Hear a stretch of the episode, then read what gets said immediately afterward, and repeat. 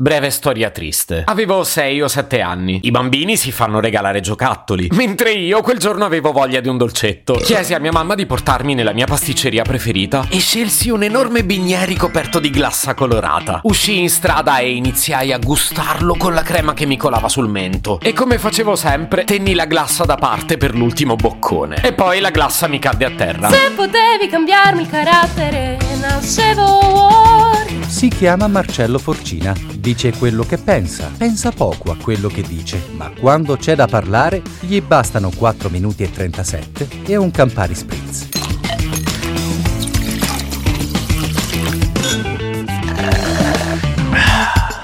Ma no, non fu un'esperienza così traumatica. In fondo, mica ci sto ancora pensando dopo tipo 35 anni. E invece sì.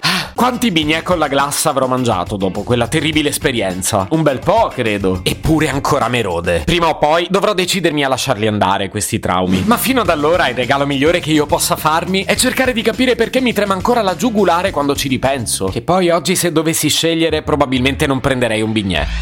Non faccio per vantarmi, ma chi mi conosce bene sa che sono una persona molto generosa. Tipo al ristorante se mi portano una pizza io potrei cederla totalmente a un amico. Quello che però i miei amici sanno è che l'ultimo boccone per me è sacro. Potrei ricorrere alla violenza se me lo rubano. Perché ve lo racconto? A parte perché così avviso anche voi. Così se capita che mangiamo una cosa assieme almeno lo sapete. Ma ve lo dico soprattutto perché penso che sia correlato con l'esperienza del bignè. Anche lì si trattava dell'ultimo boccone. E quindi non l'ho mai superata. E non l'ho mai superata perché credo che vada a toccare una serie di corde. In qualche modo questa cosa mi risuona. Perché parla di rimpianti. E devo confessarvi che ne sono pieno. Mentre invece ho pochi rimorsi. Non meritereste il noioso spiegone. So che siete gonfi di cultura. Tuttavia, il rimorso è il rammarico per qualcosa che abbiamo fatto e che riteniamo sbagliata. Mentre, beh, il rimpianto è l'amarezza per non averci neanche provato. So che ve lo state chiedendo. Perché la glassa sul bignè dovrebbe essere un rimpianto? Perché molto spesso la procrastinazione ne è la causa. Quando mi ostino a rimandare un'azione oppure una scelta, facile che poi scada il tempo, perdo il treno e non la posso fare più. La glassa mi cade per terra e mortacci de pippo, ho perso anche quest'opportunità. Il problema è quando a 42 anni ti rendi conto che hai piastrellato un'intera autostrada con le glasse che ti sono cadute per terra. Allora sì che ti fa male la pancia. E non per i bignè che hai mangiato, ma perché ti rendi conto che sei rimasto a digiuno.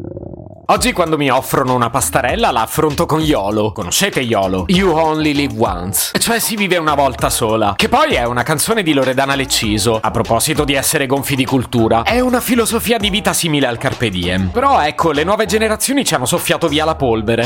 E l'hanno trasformato in un acronimo che sostanzialmente invita a vivere il presente, eliminare gli ostacoli e non accumulare rimpianti. Ah, eppure a mangiare la glassa contemporaneamente alla pasta asciutta e alla crema. Che poi, tutto insieme, è più buono e non rischi che ti caschi per terra. Più facile a dirsi che a farsi. Serve coraggio però. E se poi mi va male? Lo so che siamo tutti cintura nera di scuse, però come diceva Jim Morrison, vivere senza... vivere senza... che... com'era? Aspetta, vivere senza tentare. Vivere senza tentare...